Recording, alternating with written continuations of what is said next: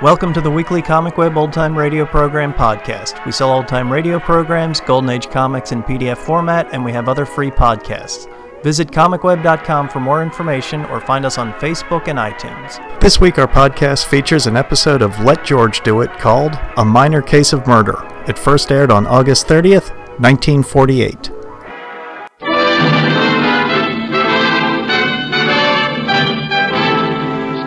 Of California, on behalf of independent Chevron gas stations and standard stations throughout the West, invites you to Let George Do It. A minor case of murder, another adventure of George Valentine. Personal notice danger's my stock and trade. If you're on a spot nailed there tight, you need my kind of help, George Valentine. Write full details. Dear Mr. Valentine, Esquire, one of the members of our Bearcat Social Club suddenly finds himself in a very embarrassing predicament. With more exactitude, he is in the can for murder. Now, knowing this fellow Bearcat as we do, we are convinced that he is innocent. Therefore, we are hiring you to prove same. As a starter, there is a hundred bucks in it for you. If that isn't enough, there's more where that came from. The address of our our headquarters is 19 and a half Duane Street, and it's signed Chuck Wilson, acting captain. George, this sounds like a letter a kid wrote. But to quote from this provocative communique, a fellow Bearcat is in the can for murder. That's not kid stuff, Brooksy. That depends on just how old this fellow Bearcat is. Oh, they get old early down there around Duane Street. Well, we haven't had a social evening in a long time, darling. Would you suggest we drop in at the club? Uh, with great exactitude, I answer. Yeah. Golly, I hate to think where they dug up that money for your fee. Stop sounding like a policewoman, Angel. All the Bearcats just got together and raided their piggy banks.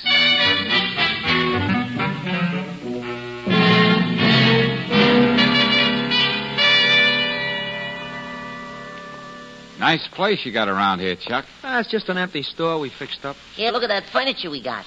See that red plush chair? Right out of the lobby of the Piccadilly apartment. Shut up, Barney, will you? Valentine, I believe in getting right to the point. And that's the way I like to do business, too, Chuck. What's on your mind? Now, look, Dan Corey is the real captain of the Bearcats. Uh-huh. The cops got him jugged for shiving his stepfather. For what? Uh, uh, shiving him, lady. You know, pushing a knife in him. Oh. Yeah, but he didn't do it, Valentine, even if he said he did. Oh, he admits he did, huh? And just what kind of a miracle do you expect from me, fellas? Uh, just to believe what I'm saying and find out what really happened. Well, I'm here to listen. Well, the Bearcats have our own special rules, see, and we don't go back on them. Yeah, that's right. Let, let me read them to you, Valentine. Uh, yeah, okay, Barney. Uh, the guy that goes looking for trouble unless it comes your way is going to get their tails kicked in. Oh, there's nothing wrong with that rule. Uh, try never to cop anything unless it's from an enemy gang. The fine for violating this rule is one buck. Well, there might be some question about that rate. Well, get to the one we're talking about, will you, Barney? Oh, yeah, yeah, sure. A lead pipe, baseball bats, and other harmless things is okay. But don't carry dangerous weapons. You might be tempted to use them and give the club a bad name. Oh, yeah, nothing like trying to stay out of trouble. Uh, violate this rule and you get thrown right out. Yeah, now, Danny made that up himself, see? And he'd rather let you break his arm than break one of his own rules. Okay, Chuck, let's say I believe you. And Danny confessed to the police for reasons of his own. Yeah, that's right. Now, can you think of anyone in the neighborhood who'd want to kill Danny's stepfather? Just about everybody. His stepfather was nothing but a phony. Always pushing people around, even Danny's mother. Yeah, but oh, did the babes go for him? Look, why don't you drop dead? Don't you see we got a lady present? Oh, don't let me cramp your style. what else about Corey? Well, he was in some kind of a racket with Leo Sudan, see? They worked out of the Swedes pool room on uh, Malone Street. Uh huh. Well, you are going to take it on, Valentine?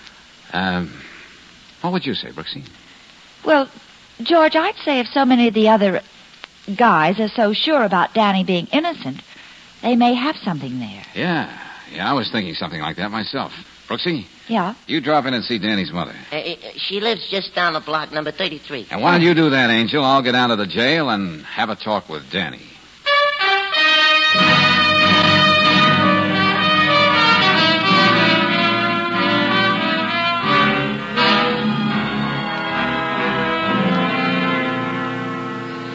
Just what did happen that night, Danny? The story's the same every time they make me tell it. Uh, I came home that night from the club. The key was in the door, so I just walked in. Yeah? Well, my. I mean, the man who married my mother was leaving. He had his bags all packed. I knew right then he was throwing her over. So yeah, I. know. But how is it the police didn't find the knife? I threw it in the river. Yeah? Why'd you go to all that trouble, Danny? And then walk up to the cop on the beat and confess? I don't know. I guess I was just half crazy. Oh, I see. So now you know. I don't think I know anything about you yet, Danny. I think you're holding out on me. All right, never mind about me. But do you think you're playing fair with Chuck, Barney, and the others? Think of those guys. Getting up all that dough and then hiring you. Well? Ah, oh, they're nuts, all of them. And don't think I'm sorry for what I did. Corey had it coming to him. You don't treat any woman the way he treated my mother. I ought to know. After the swell way my real father always acted. Before he. All right, Danny. All right, take it easy. You're just wasting your time, Mr. Valentine. Forget it. Uh-uh, Danny. I can be just as tough as you. I'll be seeing you, kid.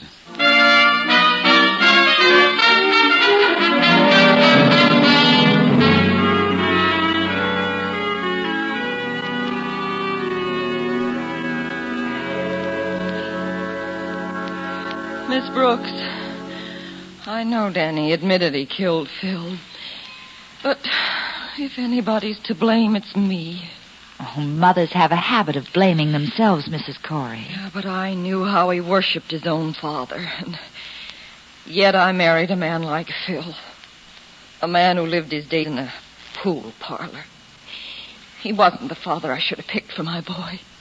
But you had the right to make your own choice. Oh, Danny and his stepfather fought right from the beginning. There was no peace in the house.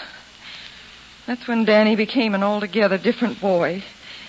Started that gang of his. Oh, I suppose I should have known something like this was going to happen. Why do you say that, Mrs. Corey? A few weeks after we were married, Phil was coming upstairs from that pool parlor. Danny was waiting for him. He pushed Phil down the stairs. I opened the door just in time to see him. All Danny did was look at me and walk out. Well, that's just going to make it look all the worse for Danny when he comes up for trial. Oh, I know. I know. Everybody thinks he did it, but I can't believe it. Oh, oh, I didn't know you had company, Mrs. Corey. Sorry. Oh, that's all right, Mrs. Ravel. Come in. Uh, this is Miss Brooks, a good friend. How do you do? Hello. Oh, I do hope you've been able to talk some sense into Mrs. Corey.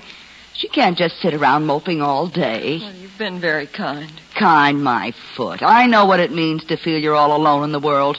You forget I spent half my life in hallrooms in the strange towns when I was in the chorus line.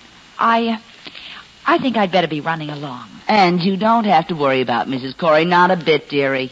Uh, like I told her, as long as I own this rooming house, there'll always be a place for her here, and I, I own it outright. Best kind of security for someone in show business. Like my late well, husband used to say. tries to be so kind. Oh, now, now. All you need is a good sleep, and I'm going to see that you get it. That's good advice, Mrs. Corey. You want to look your best when you see your son. See him? Well, Dan won't talk to me. He won't let me visit him in jail. Well, sometimes things change awfully fast, Mrs. Corey. So suppose we just wait and see.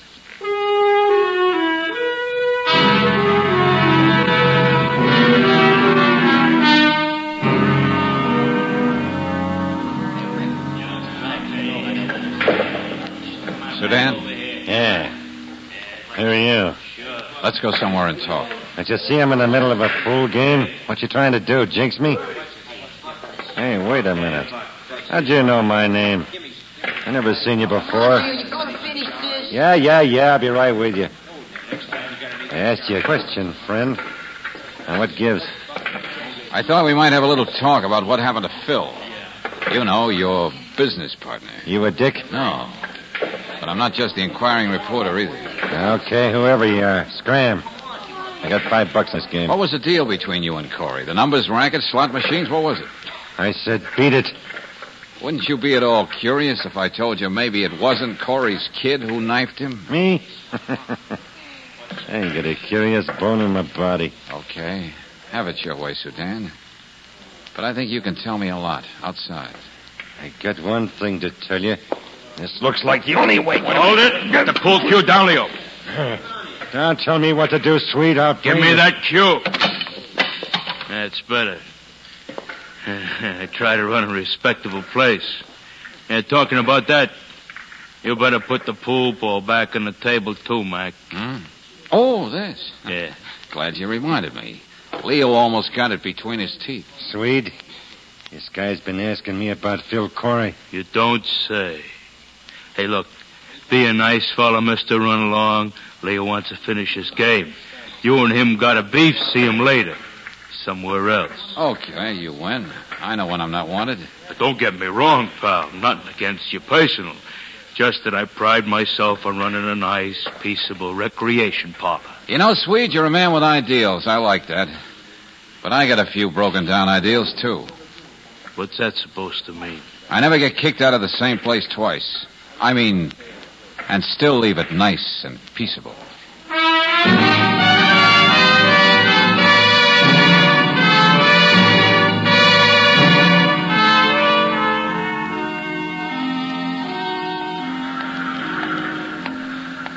Hi, Valentine. Huh? Oh, Barney. Yeah. Where'd you come from? Oh, I was in that alley there all the time. Oh? Yeah, I was waiting for you to come out of the Swede's place. Now, what do you call this? Bearcat protection? Oh, no, no, no. I just thought you liked some company, that's all. Hey, what are you carrying there, anyway? That's, that's a camera. Yeah, you ought to see some of the pictures I took with it. Hey, that's a pretty expensive deal. Where'd you get it? Oh, don't worry, Valentine. It's mine, all right. I can imagine. Now, what's the real gag, Barney? Huh? One of your club members going to be on my tail all the time? Oh, no, nothing like that. We we know you can take care of yourself. I just happen to uh, be loitering in the alley, that's all.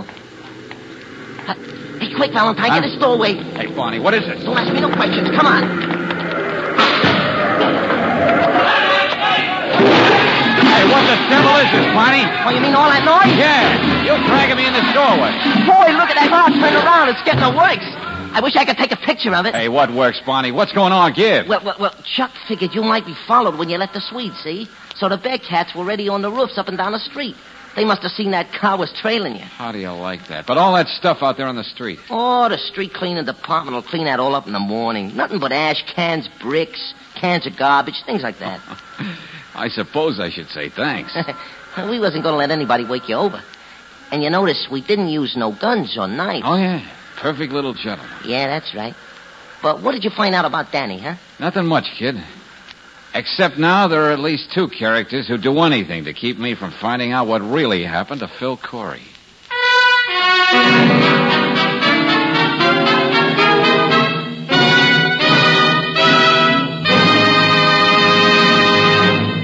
We'll return to tonight's adventure of George Valentine in just a moment. But first, a word to the wise motorist. If you have an oil filter on your car, remember it needs a little attention now and then. In fact, the filter element should be replaced every 6,000 miles. For after you've had that much service from your oil filter, you'll find elements bulging with two or three pounds of dirt, most of it carbon and metal particles. And then it can no longer clean the engine oil. So to keep the engine oil in your car cleaner for longer periods, just make sure the oil filter element is replaced every 6,000 miles. It's another speedy service they're glad to do for you at standard stations and independent Chevron gas stations where they say and mean, we'll take better care of your car.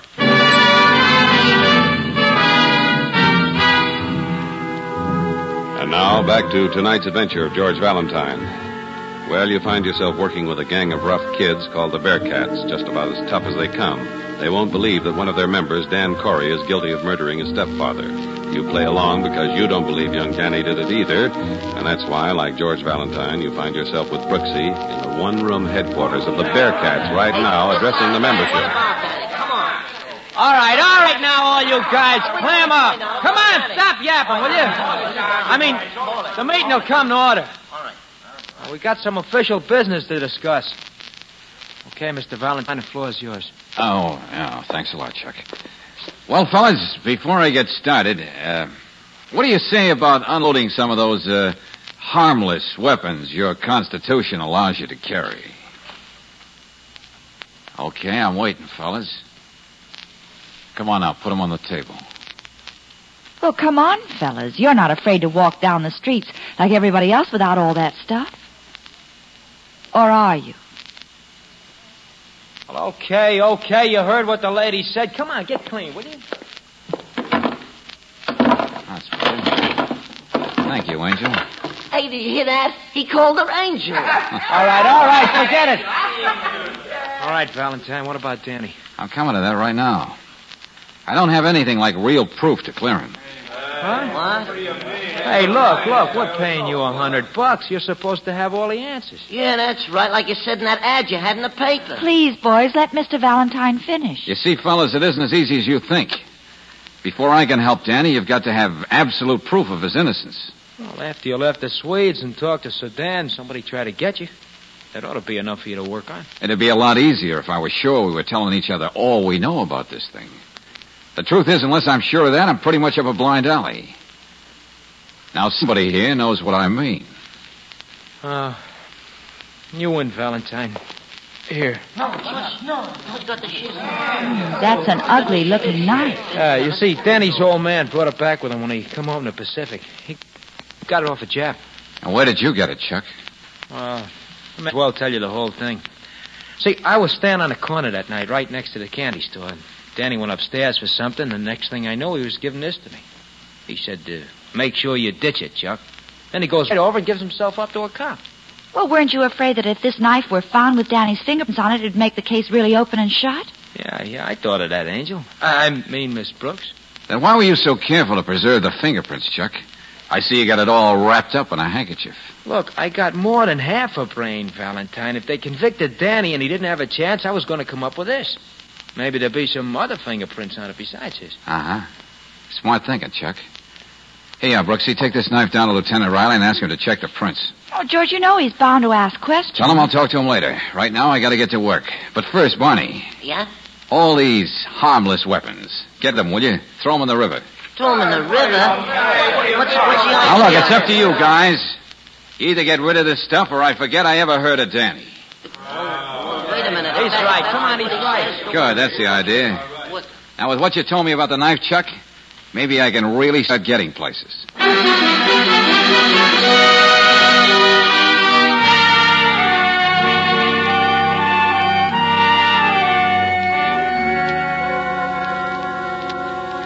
I told Chuck to get rid of that knife. What's he trying to do to me? Danny, wasn't that the knife your father brought back from the Pacific just for you? Oh, he brought back all kinds of other souvenirs, too. It was hanging over the mantelpiece in the front room. You were very proud of it, weren't you?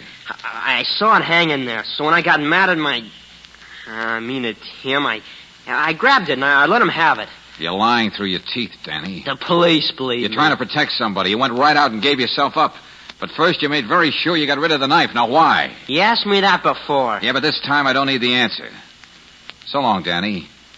I'll still be seeing you.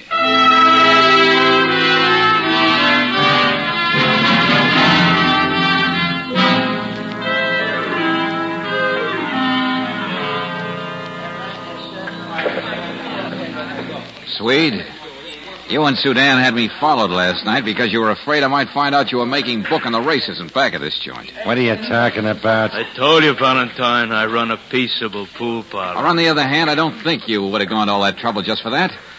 Maybe it was because the police didn't find just a railroad ticket, the key to his place, and things like that on Corey. They also found quite a wad of dough. The police never overlook anything, do they? Was he trying to get out of town with your cash, boys? Listen, Valentine, I never like to oh, get one more tough, thing. but Now Stop shoving me with that oversized bay window of yours. Speak your piece and get out. Okay. I found the murder weapon, the knife. Now that ought to tell us who the murderer is. don't say. Ah, excuse me. I gotta get back to my pool game. You, my friend, you're getting out of here. Go on, you heard me. Go on out. Not before I give way to an impulse I've had since I first saw that big beer belly of yours.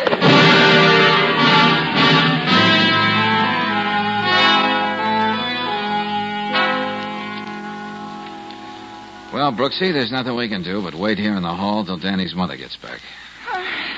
May as well sit here on the stairs and make ourselves comfortable. Uh-huh.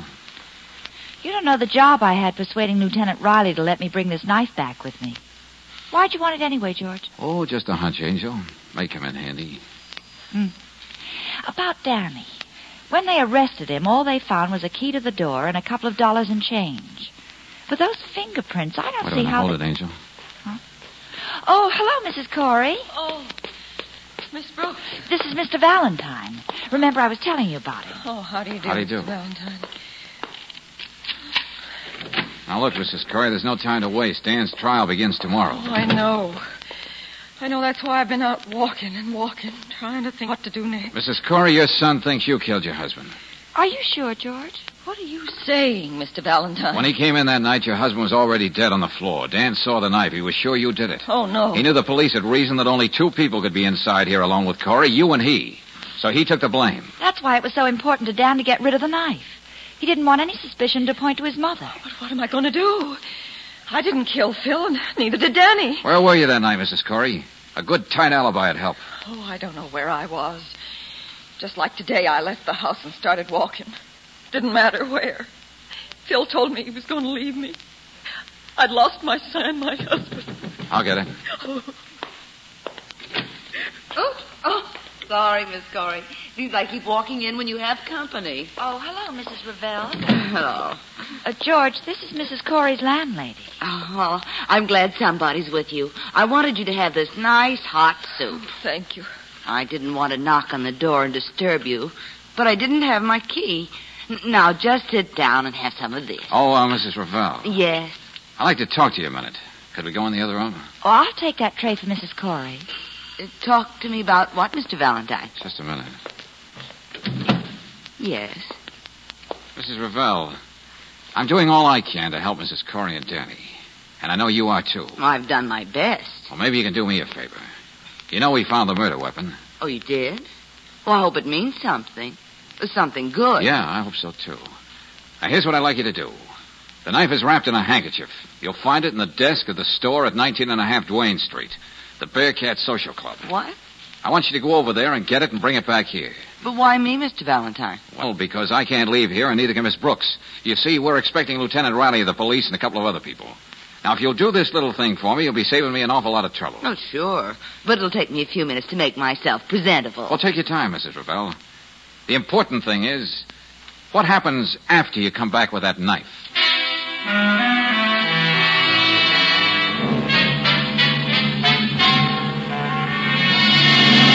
Brooksy, you know what to do. Get on it. I got to use that hall phone here. I suppose it would be impolite if I asked what was going on. No time, Angel. I have to call Lieutenant Riley. Ask him to have a squad car pick up Sudan and the Swede and bring him over here. Oh, that's all very enlightening. Now get going. Mrs. Ravel is not going to take forever to make herself presentable. Now, if I can only get Barney on the phone.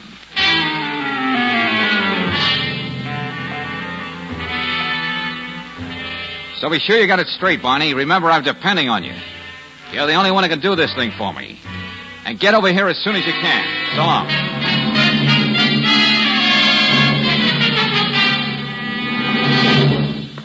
Right, Swede, Sudan, you may as well sit down. Why'd the cops pick us up and bring us here? Oh, we'll get to that. Oh, Mrs. Corey, you didn't have any of that soup. She'll have it some other time, Mrs. Ravel. Valentine, nobody's got anything against us. You can't hold us here. Uh-huh. Gentlemen, I told you about the murder weapon. Well, here it is. What are we supposed to do? Faint? Oh, Mr. Valentine, what is it? I can't stand this much longer. I hope you won't have to, Mrs. Corey, and I... There you are, Mr. Valentine. Took me a little time to get that picture developed. What picture, George? Here, let me see that, Barney. Here you are. Huh? It's the first time I took a picture from inside a closet. Turned out good, huh? Yeah, very good, very good. Picture of you, Mrs. Ravel, taking the knife out of the desk. What? Well, you told me to do that. You sent me there. I didn't tell you to wipe off the fingerprints as you're doing here in this picture. And that's what she is doing, George. You were afraid your fingerprints would be found on the knife, weren't you, Mrs. Ravel? I never saw that before. Sorry, but that won't explain away what you were doing in this picture. Besides, the fingerprints were already taken off the handle down at headquarters. Oh, Mrs. Ravel, I can't believe that you'd. Don't be a fool. Imagine me calling you a fool. There wasn't a good looking woman in the whole neighborhood Phil didn't try to make time with. I thought he was going to leave you for me. Then when he told me he was going away, alone, I killed him. And if you didn't, sister, we might have. Corey was taking it on the lam with our dough. But, George, Lieutenant Riley found only one set of fingerprints. Just Danny's, I know, yeah. He wiped off what he thought were his mother's fingerprints. Then my fingerprints weren't. No, on- no. You were quite safe, Mrs. Ravel. Although I suspected you, I had to have proof. And you supplied it.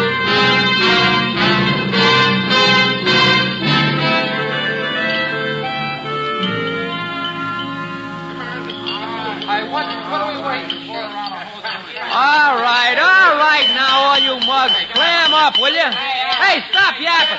I, I mean, the banquet will now come to order. hey, listen, before we get started, Chuck, I got something to say to Mr. Valentine, and I want the rest of you guys to listen too, will you? Oh, okay, okay, okay. Uh, I already told you, Mr. Valentine, how I feel after what you did for me. But there's something else. Nobody but you would have gone along with a gang like us. You, you believed everything Chuck told you. You trusted Barney and all of us. You stuck by us. I, I guess the Bearcats have been a little off the beam. But you can take my word for it. After this, we're going to straighten up and fly ride. We're going to start a baseball team and use those bats the way they were meant to be used. Well, I, uh. Well, fellas, after that, I. I don't think there's anything to add.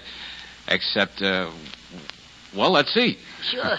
And don't worry about the food, Mr. Valentine. We paid for it with our own money. sure. Oh, yeah, uh, Mr. Valentine, how did you suspect that Mrs. Ravel anyway? Well, it was all a matter of keys, Barney. Whoever killed Corey had to be inside the apartment. Yeah? When Danny came upstairs that night, he found a key in the door. The police took it as evidence. Mrs. Corey had her key. Ah. Phil Corey's key was found on him, and you, Danny, they found your key on you and you were arrested. Now, the only person who didn't have a key, had to knock to get in, was, of all people, the landlady. The landlady? How do you like it? Order, order. Come on, everybody. Wait a minute. I- Out of motion, hey. What this club needs is an honorary captain. And we already decided who it's going to be, huh, fellas? Sure we uh, have. Oh, no. Now, wait a minute, fellas. Wait a minute, fellas. You don't... You don't have to do that. After all, Uh, I... sorry, Mr. Valentine. We was really thinking about Angel. I I mean, Miss Brooks.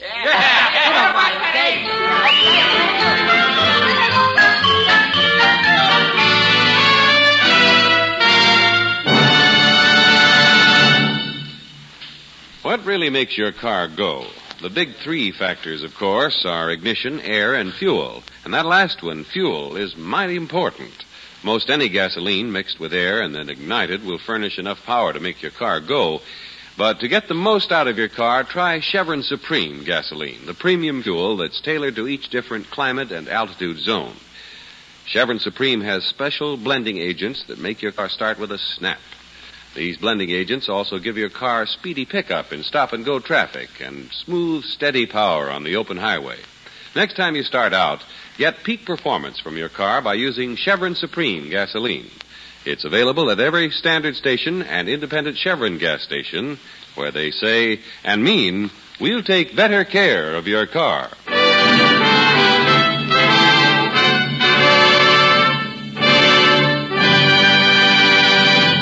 Next week, when you tune our way for another adventure of George Valentine, you'll hear George, the woman's asleep. Maybe it'd be better if we came back in the morning. Brooksy, even when people sleep, they manage to breathe. Huh? Oh. Oh. Look, George. Maybe this empty bottle on the bed table means something. I don't know.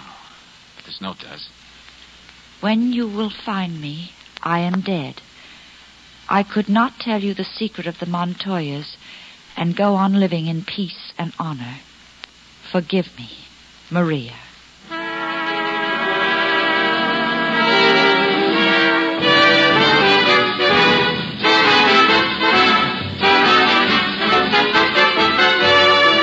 Tonight's adventure of George Valentine has been brought to you by Standard of California on behalf of independent Chevron gas stations and standard stations throughout the West.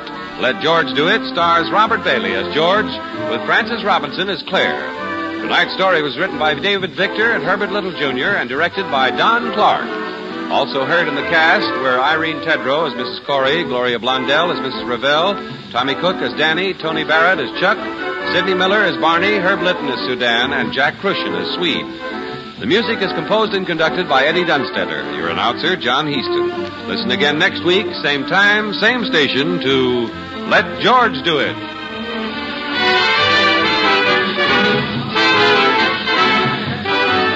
This is the Mutual Don Lee Broadcasting System.